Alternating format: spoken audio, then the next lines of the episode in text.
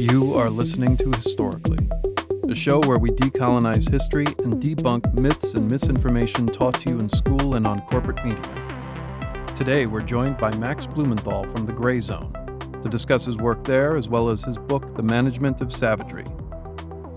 We'll touch on topics ranging from the Shadow Corporation rigging the primary in Iowa to propaganda about Syria and the Uyghurs in China. Hey, Max, how are you doing? Pretty good. How's it going? Thank you so much for coming. I'm very honored to have you here. Um, before we get started on your book, which I originally wanted to talk about, do you want to talk about the not conspiratorial, very coincidental series of coincidences you found you dug up with regard to the Iowa caucus?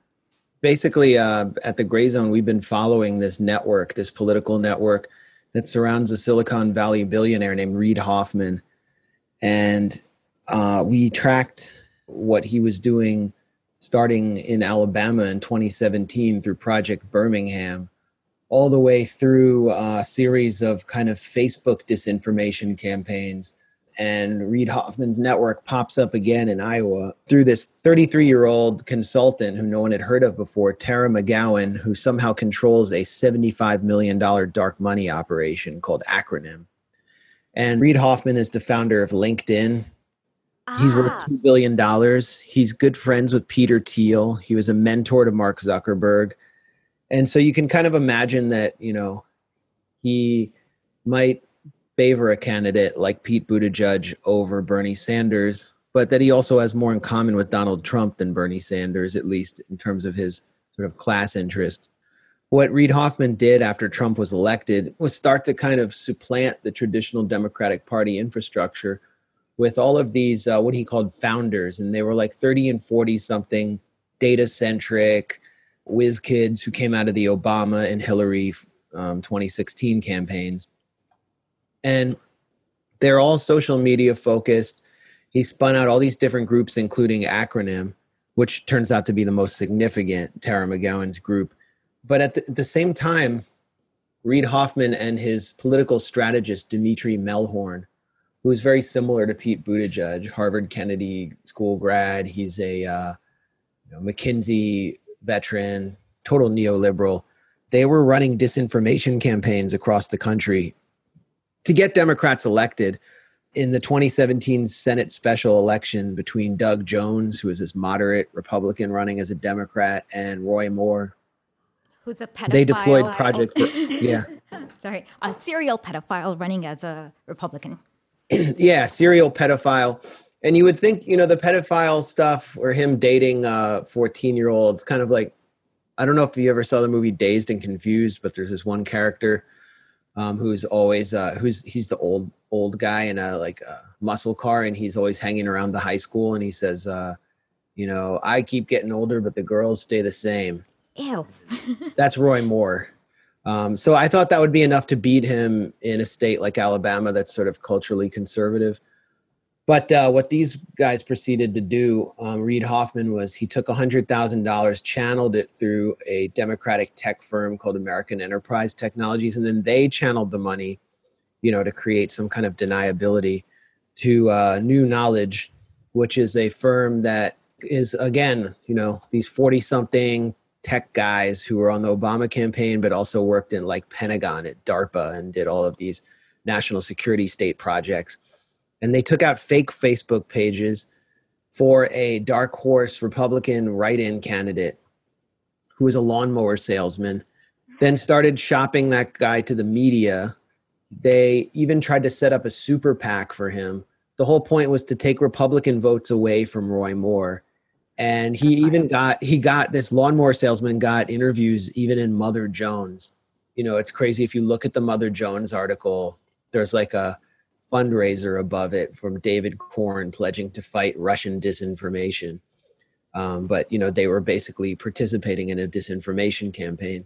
At the same time, Russian bots were purchased with Cyrillic names, and then those bots were attached to Roy Moore's Twitter account. They followed his Twitter account en masse, And then the national media was told that the Kremlin is interfering in Alabama in support of Roy Moore. Of course, Putin wants to, you know, uh, destroy the integrity of our elections and spoke spark division.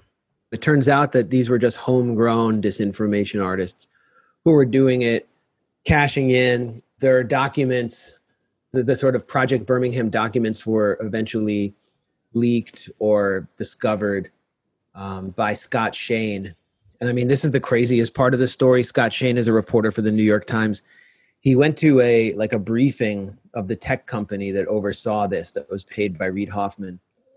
And at the briefing, he found out that they had done this disinformation campaign. He signed a non-disclosure agreement and then he waited several months to reveal that this took place this just this heinous attack on democracy which you know was much was probably much more decisive than anything Russia's accused of doing. Oh, wait, I have a quick question. Yeah. So, do they know if like that weird like oh, I know that Doug Jones got only 1.5% more votes. So yeah. did that disinformation campaign actually work or did it take away more votes from Doug Jones? No, they claimed that they were decisive in favor of Doug Jones. They were taking votes away from Roy Moore. Oh, sorry. Right, for the third party candidate. So they claimed in this meeting that Scott Shane attended that they won the Alabama special Senate election. I guess many people might be happy about that, but the tactics they used were what they called Russian disinformation tactics. They actually called it that.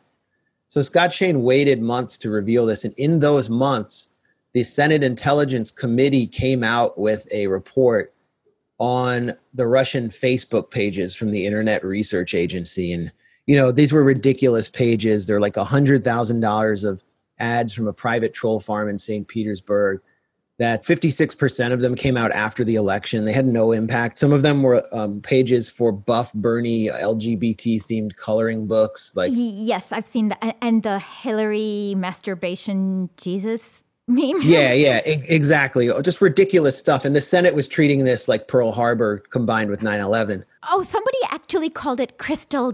I forgot who, but some MSNBC pundit, I really remember, called it Kristallnacht or something like that. Well, great. I mean, at least they weren't trivializing the Holocaust.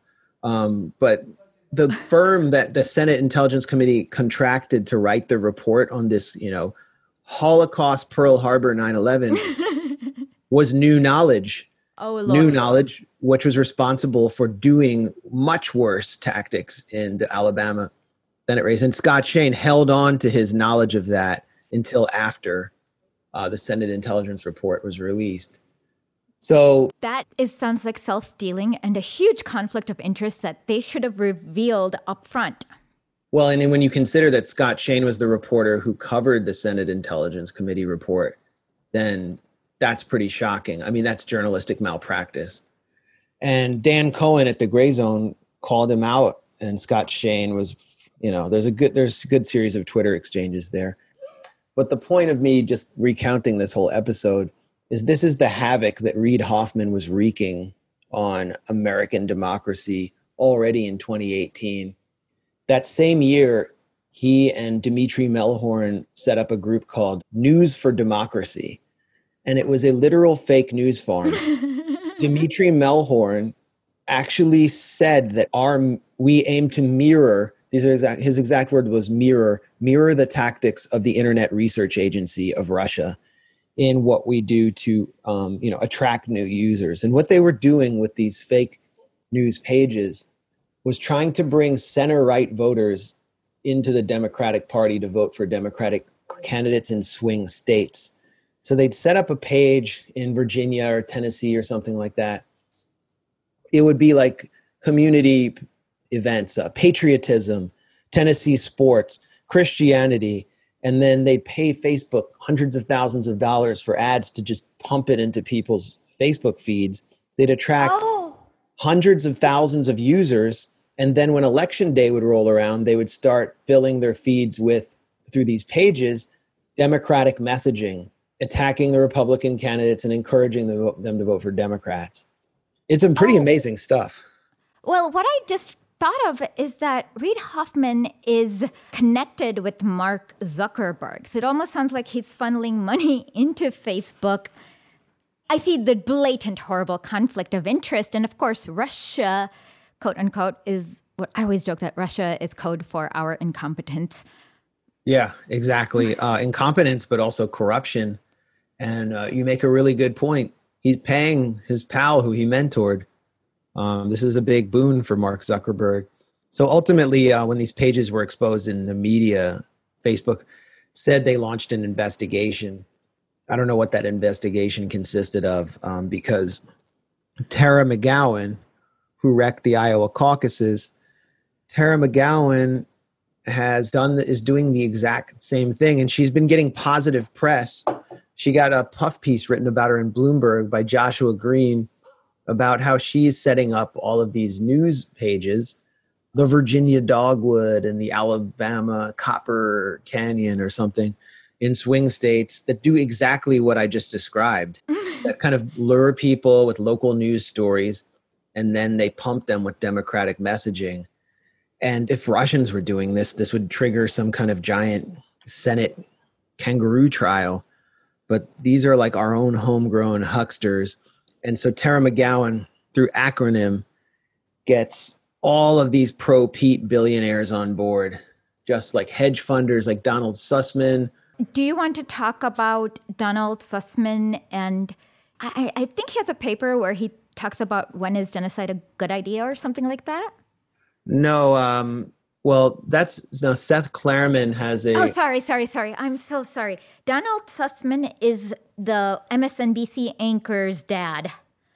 Well, she was not an anchor. She was a uh, a Center for American Progress pundit who went on MSNBC and um, stated that uh, if you vote for Bernie Sanders over Elizabeth Warren, his daughter said this, that you are a sexist because she has better plans.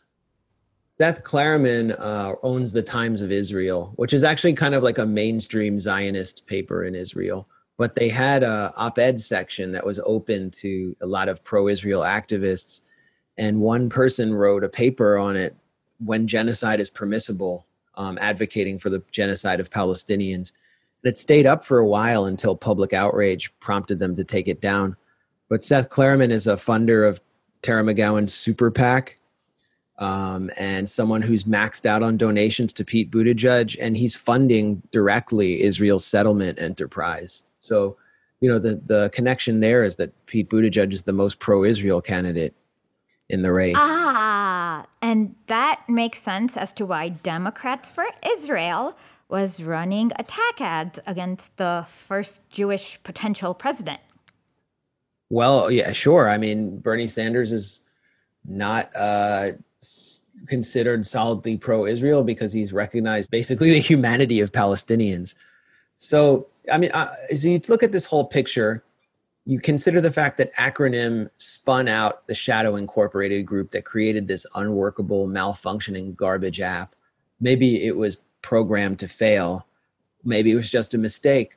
But if you take this all in its totality it raises a lot of questions about whether something sinister took place in iowa and it also demonstrates that there's this giant apparatus that's deeply embedded in the democratic party infrastructure that is in the tank for Pete Buttigieg. I mean, Tara McGowan's married to senior advisor to Pete.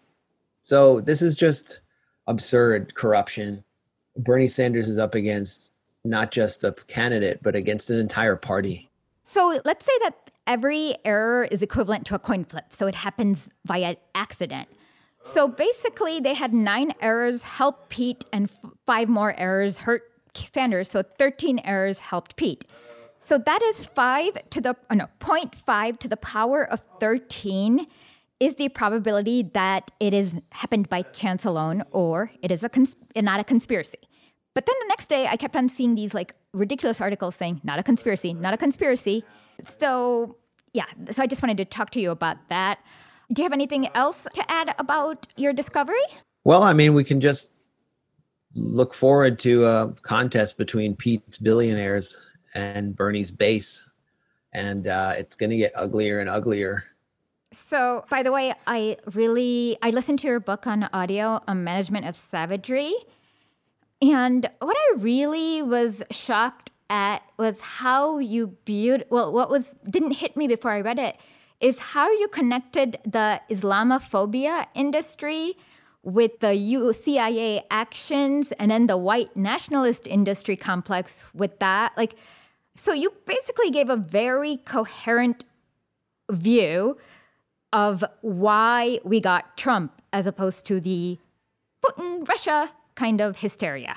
And that's what right. I loved about it. Right. I mean, there's so much there, but I mean, the whole concept of Islam as this malign, violent jihadist force, you know, how did that come into being? It wasn't always that way. People weren't talking about Islam that way in the 1950s or even the 60s. And, you know, of course, there's been a cottage industry, which actually was partly run out of Israel of these kind of Chuck Norris Cold War action films that show scary Palestinians hijacking planes. But those were actually kind of like secular terrorists, even in those films. The idea of Islam as this uh, dangerous force and the reality of jihadism has so much to do with the CIA encouraging it and using it as a force to undermine the geopolitical fo- foes of the US. I mean, today they're using it against Iran and Syria, but during the height of the Cold War, it was the Soviet Union through Operation Cyclone, where the US armed the Mujahideen and which who are the indigenous fighters of Afghanistan with Stinger missiles, with you know small arms, um, but also was the U.S. was working through Saudi Arabia, which was exporting its most extreme forces kind of as like a ventilation mechanism, like get them out of uh, get them out of here. The Ikhwan, right? Sorry. Oh, they're called the release, like the first iteration of ISIS. Yeah, well, the first, that... yeah, the Ikhwan were the the original, um, you know, in the eighth century, but um, you know, by 1979, when Operation Cyclone began, it was really um, you know they were taking after them and they tried to take over the grand mosque in mecca um, and osama bin laden was kind of watching and hadn't quite made up his mind where he stood but with his money and you know with the ideological fervor of people like abdullah azzam they went to the border of afghanistan on the pakistani side in peshawar and set up the services bureau with the knowledge and help of the cia and the ISI, the Pakistani intelligence. And, you know, this became the original base for Al Qaeda. All the foreign fighters who wanted to come to Afghanistan, who were ideologically motivated, who wanted to make jihad, were coming through there. And in New York, there was a wing of the Services Bureau called the Al Kifah Center, mm. City and New York City. And so after um, actually after the Afghan proxy war was over, the CIA provided a special visa for the blind sheikh um, Omar Abdul Rahman to fly into the US and take over the um, Al Kifah Center um, right under the nose of the FBI. Um, and this is someone who was later put on trial.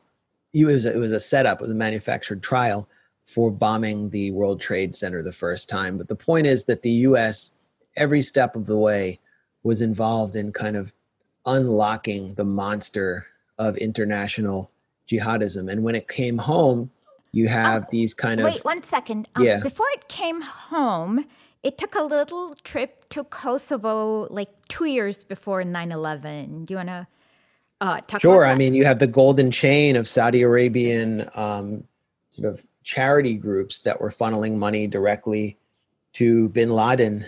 And as the boston globe reported at the time in one of the first mentions of bin laden in us media uh, the clinton administration was looking the other way they were giving arms and money, tons of money to the KLA, the Kosovo Liberation Army, which was like what, like white Al Qaeda. I was basically, oh, you know, coke or something, right? They would deal cocaine. They dealt cocaine. They dealt weapons. They dealt, you know, they were completely corrupt, and they were a mafia that the U.S. was hailing as freedom fighters.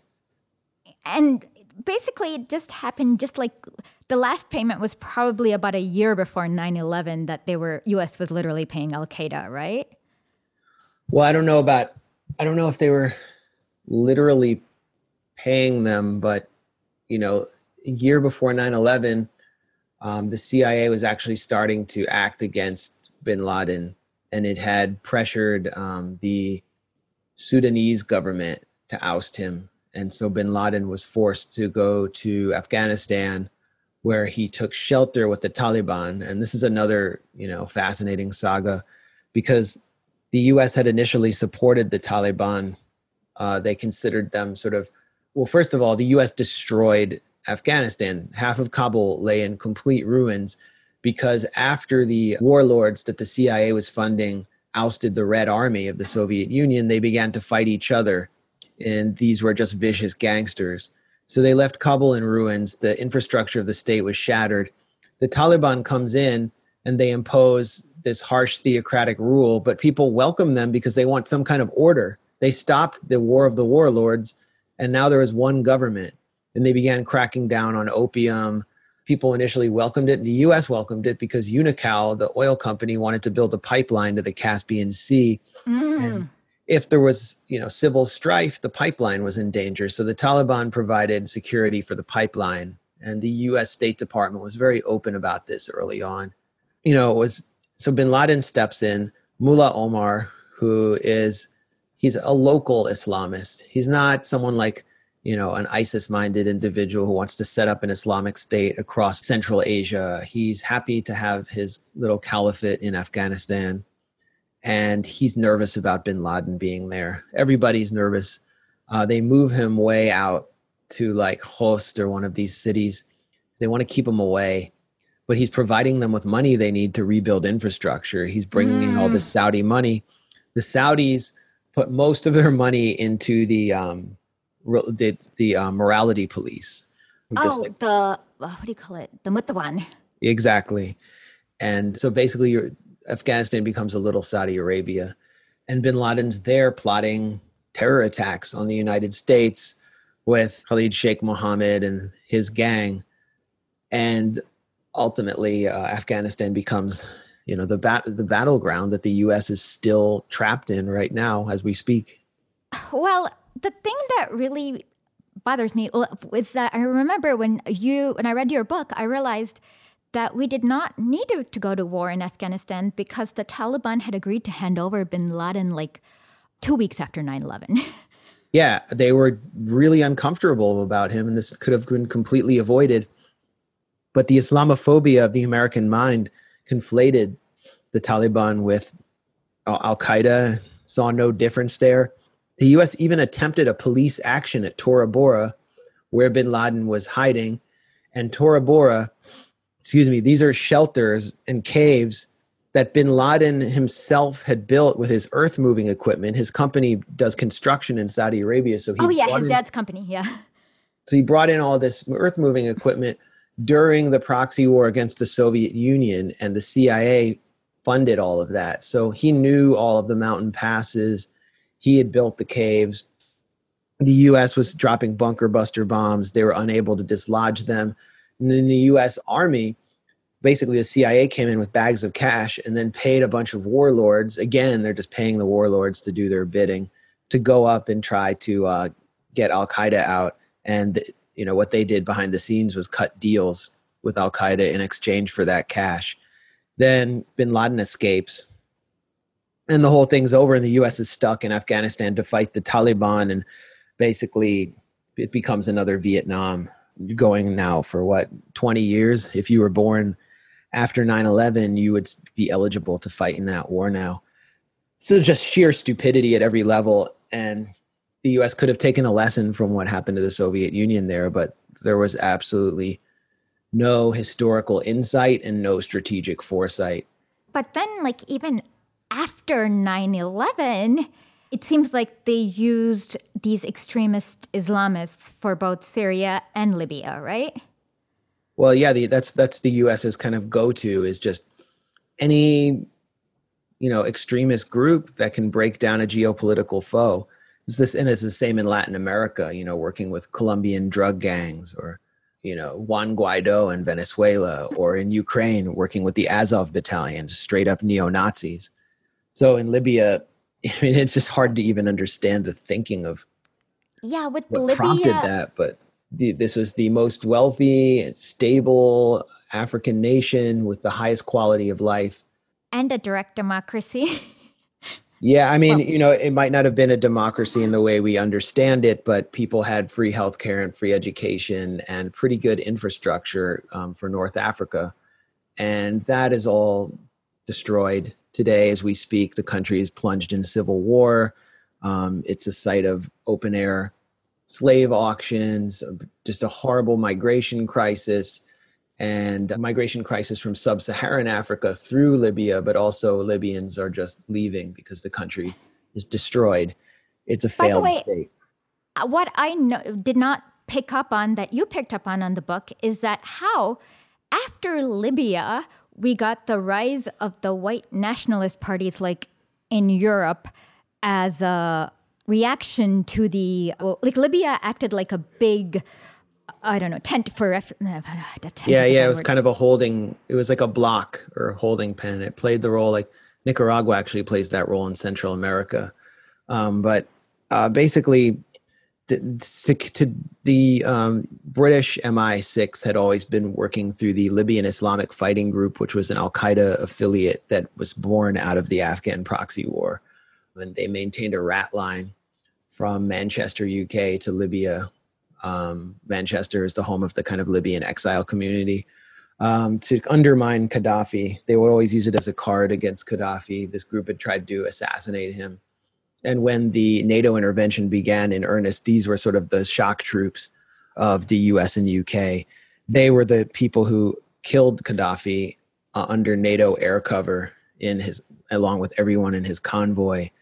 You know these weren't just libyans. Like people are like oh just libyans uh were so mad at gaddafi and hated him so much. That's how the us they had a pro gaddafi protest in january of 2011 i believe well yeah there were through, throughout 2011 there were huge protests uh in Beng, in uh, tripoli that far outnumbered anything against him. And you know the campaign in libya it didn't start with protests like in, in syria. It started with just a straight up military campaign by the libyan islamic fighting group and all of these other kind of takfiri militias.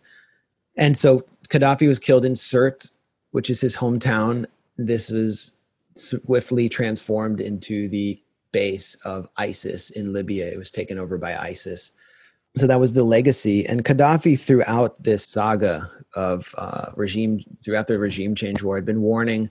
He warned tony blair. He warned people in the west that lampedusa which is an island off italy between italy and libya will be swamped with migrants um, that migrant that the migration crisis will become overwhelming for europe because he had always functioned as a kind of um, like a, a gatekeeper where people whose livelihoods had been destroyed in Congo and places like that in sub-Saharan Africa were coming north and trying to get to Europe, and Libya would hold them back.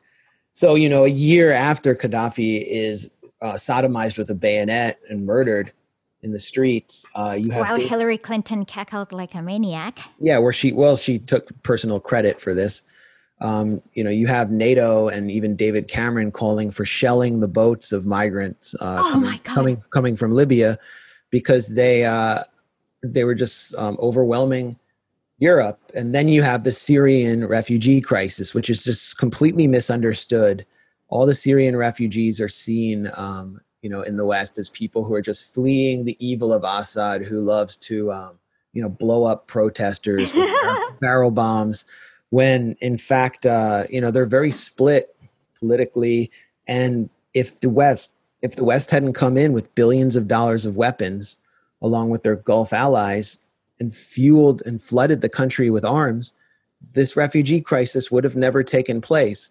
And if the refugee crisis hadn't taken place the far right in Europe would not be on steroids. We wouldn't have seen Brexit. We wouldn't see um, the alternative for Deutschland taking over Thuringia right now. We wouldn't see uh, all of these Islamophobic campaigns across Europe stoking fear of refugees. But that's the reality that we're in, and it's the direct blowback of empire. Um, and in the US, we don't even understand it because we're so far away from the Middle East for them to come here, it has to be on airplanes. What we experience instead is the blowback of empire through the drug war, through the Honduran coup, through uh, spraying crops of cocoa farmers in Colombia and Bolivia. And, you know, that's why we have our border crisis.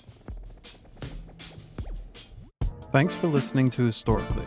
Now that all of our billionaire backers are cowering in wine cellar fallout shelters, we need you more than ever to support us by going to historically.substack.com. Smash that subscribe button, share our newsletters, share our podcasts. Contribute $5 a month, and we'll continue to light up your inbox with information to construct the tools to take apart your master's house. Both you and I have, at all the time, have been um, both accused of being paid by Putin and Assad simultaneously or whatever. One thing that I noticed is that during the first quote unquote Arab Spring, they had these like protests that were legitimate, like people who were saying housing's too expensive.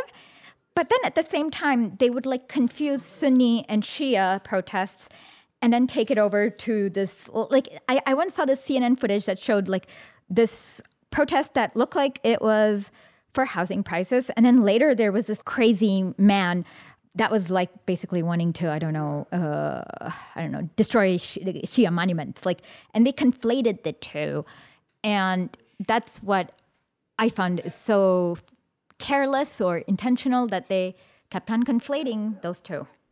Yeah, I mean I was in Syria in September and uh, just because I was in Damascus in that area, yeah, I was accused of being paid by the Syrian government. And no it's just like all these people can't understand. Why are you there talking to most the place where being in, why are you in the place where most Syrians live? I mean how horrible. So you know I got to actually talk to people in uh, and around Damascus about what they thought about the events of 2011 um, 2012 when the whole situation jumped off and there were protests that many of these people I spoke to considered legitimate.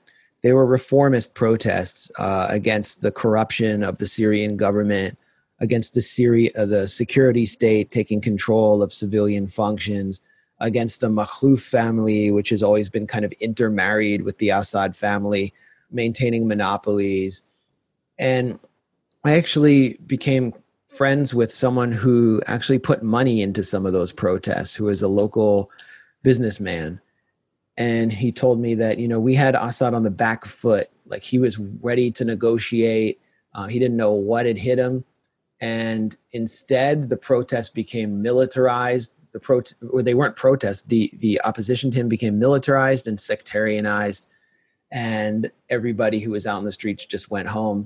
And what he said was that however much you know the corruption was taking place he had to choose between the complete collapse of the syrian state and a takeover by the worst fanatics in the world or the survival of the syrian government. And he and everyone else decided well the government has to survive. And assad is now today credited with just keeping the country together by calling on his allies. And you see i mean how can you deny people who have Assad's picture on the back of their cars, who have his picture in their shops. They're not all Christians. A lot of them are Sunni. You always hear this like, uh, you're denying their agency when you. Oh, that's bullshit. Come on. Yeah, that this this this this kind of co-optation of oh. leftist language to defend imperial plans. But what about these people's agency? Basically, they just see him as the guardian of the state. And before the war began, the Syrian currency was worth you know 40 pounds to the US dollar. Today it's something like 1600 to the US dollar. I mean, That's they have hyperinflation. 400% inflation, right? Yeah, their whole economy is shattered and they're being sanctioned to death and people whatever they think about their government uh, don't want to become another Libya or another Somalia, and that's what the West wants to transform them into. So you know, you talk, you can really you know noticed a lot of difference talking to people who actually participated in the early protests and people who I met in refugee camps who were from the rural areas who were um, just religiously conservative and had always kind of um, been deeply opposed to the rule of Assad simply because he was Alawite or because you know they uh, had suffered a drought or they were infiltrated by uh, Wahhabi propaganda. There are just there's so many different elements of the opposition to Assad, and it has to be seen in a more sophisticated way. Yeah. Um, one thing that I kind of I, don't I know this you didn't write much about this in your book, but I'm hoping you know a lot more than me about this. One thing that makes like for me, I get red flags whenever everyone's like in America is praising a group. And so in Syria with the Rojava, I just Oh yeah. I, can you talk a little bit about what their function is? Well, Rojava is this kind of Kurdish protectorate, which has four um, sort of unnamed U.S. military bases inside it. The U.S. has operated openly inside Rojava and is the guarantor of its survival. Um, but to anarchists, it's this kind of uh, utopian, um, self governing, autonomous place where they go and visit and sometimes volunteer and even volunteer to fight and get adventure. And it's um you know if you talk i've talked to a lot of those people and they don't know anything about the syrian proxy war. They don't really have an opinion. It's kind of like for them a third way or an escape from the reality of anti-imperialism. It's actually not anti-imperialist at all it in many ways plays an imperial role um, although the kurds don't support uh, regime change they have served as an imperial proxy, as we recently saw when everyone was freaking out about impending genocide and the Kurds being killed by what were essentially the repurposed Free Syrian Army funded by the and armed by the CIA. So and that's based in Turkey, right? Well, no, this is in Syria, and these are Syrians. Oh, and so, you know, I have. I mean, there's there's a good reason to sympathize with Kurds. They've been oppressed brutally by Turkey. Their leadership is in prison through the um, PKK, but they've been consistently re- rebranded by the US military. And at the same time, these direct action anarchists are going out there acting like they're fighting for human freedom when they're essentially sidestepping one of the most important anti imperialist causes, which is to stand against regime change in that country. And one of the points that I made that I hope some of them understood late last year was that the forces that the US and its Gulf allies had trained and armed, the Free Syrian Army, were repurposed by the Turkish government against the Kurds to create this buffer zone in northern Syria where Turkey would resettle a lot of Syrian refugees who supported Erdogan and his Islamist program. And so, you know, this was again, you know, this is just blowback from the US proxy war and a lot of people who've been just supporting Rojava and ignoring the Syrian conflict uh, we're now, you know, seeing the people that they really sympathized with being cut down and murdered on roadsides.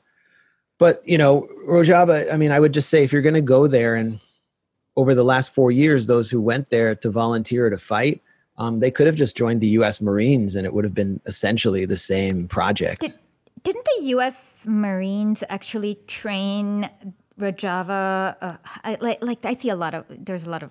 Well, yeah, I mean the Kurds have uh, directly fought under U.S. Uh, through the Syrian uh, Democratic Forces. They were fighting directly hand in glove with the U.S. military as their trainers, and what they were doing was part of the imperial project in Syria, which was to deny the Syrian government the ability to retake the northeast of its country, where you have the Al Omar oil fields by Deir ez-Zor, for example, or where you have the breadbasket of Syria. In fact, uh, we reported this at the Gray Zone, Ben Norton did, that uh, the Syrian Study Group, um, which is this, this collection of think tank hacks and Beltway kind of ghouls, called for the Kurds to maintain uh, control of those areas for as long as possible in order to prevent Syria from accessing its own wheat fields, to deny it bread, essentially to keep the prices of food high, to put pain on the Syrian population in the main cities. That's the role the Kurds were playing. And, you know, all of these people who think that this is just this great, direct, democratic, organic project, uh, they, they, they just look, they put blinders on and ignore all of that. Oh, uh, yeah one thing I still do not understand about any American is that the media always lies to you about every foreign country. Like, why do you guys believe it still? like, probabilistically speaking, if they just like assumed American media 100% of the time just lies, they would be right about 99% of the time. yeah. Whenever you see something being hyped up in another country, too, as something we have to care about, um, you should really start asking questions. Um, and when you start to see some foreign group in a conflict that's winning you know having documentaries made about it that's winning oscars or a child who everyone is talking about on twitter Bana? Or, uh, well, that would be one example oh there were more than one? Oh boy. Well there certainly are more than one now. Um, you know it's it's sort of the year of the child where the children are the adults in the room and clearly there are adults behind them. You know when i was a child when i whether i was seven or i was 13 um, my opinions were not fully formed and my ability to articulate them was not the same as it is now. But of course you know children can be great spokespeople i guess there's a great tradition of child uh, televangelists in latin america but anyway you know so you have to just be suspicious we're constantly hearing all of a sudden um, about the Uyghurs in Western China. Oh, that's a good one. Um, if you question that at all, you're accused of genocide denial. but you know, we there's something. One question. Uh, I'm sorry. You guys also that was so wonderful. Like, and then after that, I did a quick search via links, and we've had 4,000 articles in American media, and about 3,900 of them cite that one shady source. Yep. I mean, we we were told that uh, there were anywhere between one and three million Uyghurs in concentration camps in the Xinjiang province of China, and Ajit Singh looked into this for us, and he found that this number is entirely based on two sources. One is a German uh, evangelical Christian who says that he's on a mission from God to destroy China as a communist country and his source is a single Uyghur publication called Istiklal that basically just kind of conjured up these numbers from whole cloth. And the other source is a U.S. funded, uh, you know, anti-China think tank in Washington that extrapolated those numbers of millions in concentration camps from interviews with eight people. Interviews with eight people extrapolated out through the you know, according to the ratio of population of the towns they lived in. So it's basically, and then these are invented numbers. Uh, China has admitted to having centers where they're basically taking people in and they're participating in educational programs. And I can't speak to those programs or defend them or say that this is some great thing, but it does appear to be that we are being manipulated into an anti-China campaign with these uh, numbers that are intended to invoke the Holocaust in our minds. Uh, but when Saudi Arabia had the same kind of quote unquote camps, I remember reading from the New York Times that it was called terrorist rehab. Right. Well, it's very similar to that. Yemen did the same thing. And actually, um, Laura Poitras, who was affiliated with The Intercept for a while until they like disappeared the Snowden files, uh, made a film called The Oath about a Yemeni program, which does very much the same. They take returning jihadists and put them in education centers and rehabilitate them out of the kind of Wahhabi ideology that they were indoctrinated into.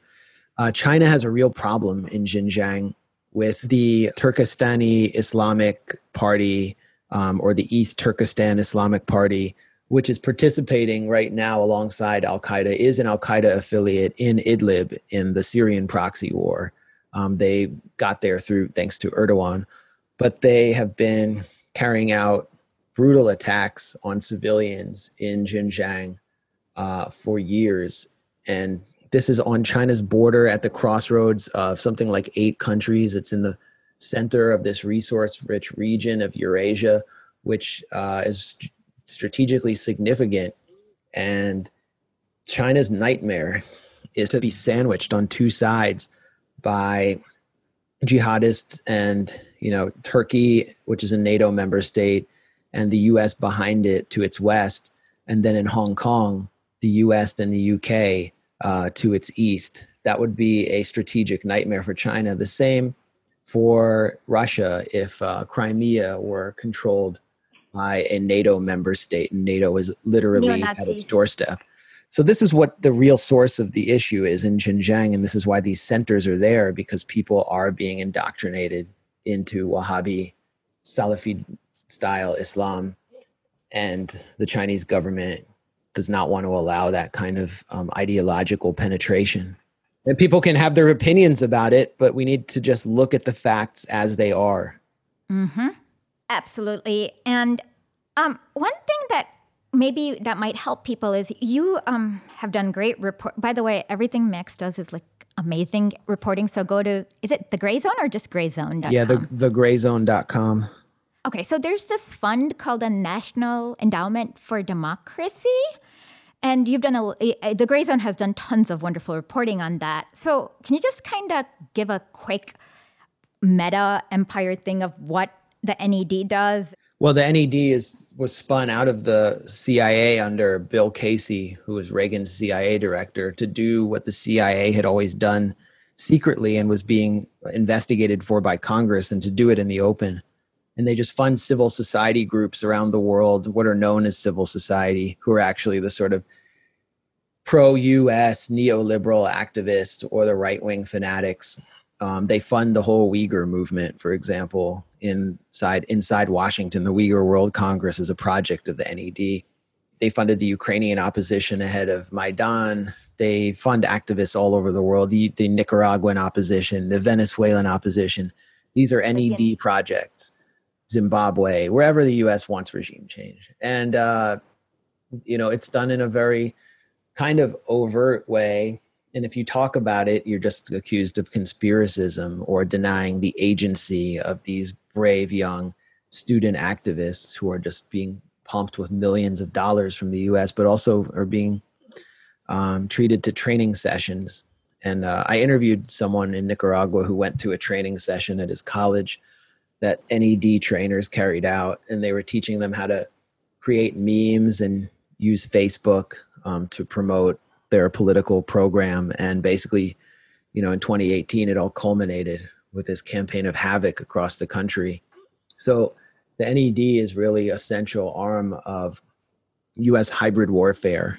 And you know, just in closing, because I gotta go. I mean, the most important thing for people to understand is that the U.S. can't really wage conventional war the way it used to, um, partly because of us, the anti-war movement, but also because the soldiers don't want to go. They're they they're like glorified mercenaries who want to, you know, pay for their college education, and this is one of the only ways they can do it. There isn't a lot of motivation after 9 11 for the US to roll tanks into a country and lose thousands of soldiers. So it wages hybrid war, sanctions, economic warfare, which kills lots of people. It's basically a silent war which has no domestic repercussions. People don't talk about it in the US. It's not being debated in the Democratic primary. Information war, which is the media war where, you know, everything we've been talking about are these kind of like media psyop deceptions where we're told to care about all of these things in other countries that we don't fully understand and get outraged until somebody intervenes and then finally unconventional war which is either you know the funding of civil society groups or the funding of contras from syria to ukraine to central america. And uh, that's the future of war is hybrid warfare.